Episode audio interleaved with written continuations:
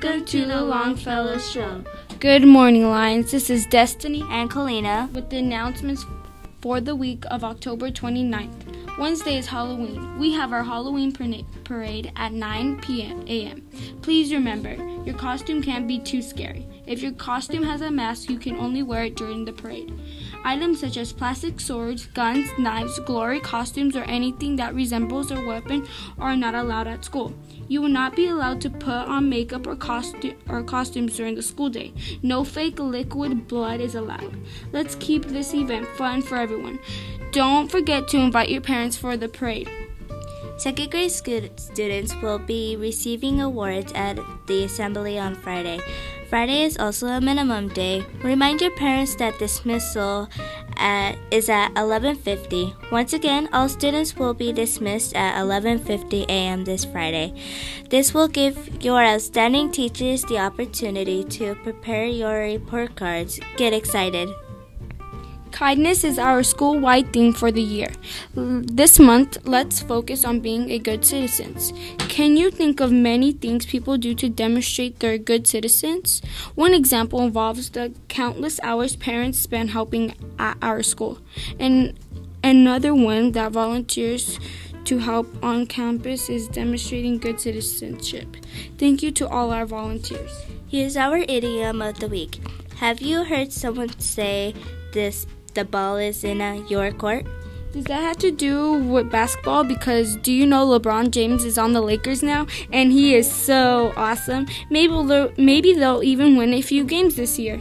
No, silly. It has nothing to do with basketball. The idiom the ball is in your court means that is it is up to you to make the next move or decision about something. Get it? Got it? Good. Here is our wonder of the week. Have you ever wondered can blind people see the world? Many people think about poten- potential destinations in terms of what there is to see. But what if you were blind? Would there be any point to, to traveling the world if you could see it? Of course there would. Just because you can't see doesn't mean you can't experiment experience all the world has to offer. Sight is just one of the ways we can experience different different places. Think about all you can experience through your other senses. That's right.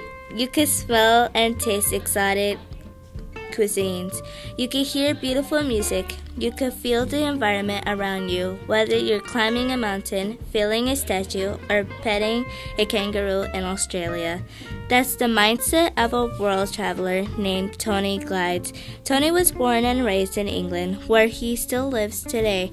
Since he was a young child, since since he was a young child, Tony has been completely blind and mostly deaf. Today, he is able to hear some sounds with help of special hearing aids.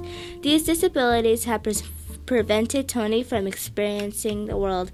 To date, he visited he visited more than 125 countries, all 50 U.S. states, and seven continents. More impressively, he's done it all by himself, traveling solo while blind and mostly deaf. This week, the classes with 98% or better attendance are the following classes Miss Sierra, Mrs. Flores, Mrs. Ladd, Mrs. Robles, Mrs. Thrower, Mrs. Gomez, and Mrs. Mena. The class with the best attendance this past week, Mrs. Mejia's class. Good job, boys and girls. Here's our joke of the week. What's really fast, loud, and tastes good with salsa? You need to tell me now because I really want to know. A rocket chip. That's a good one. I know. Last but not here least, here's our riddle of the week.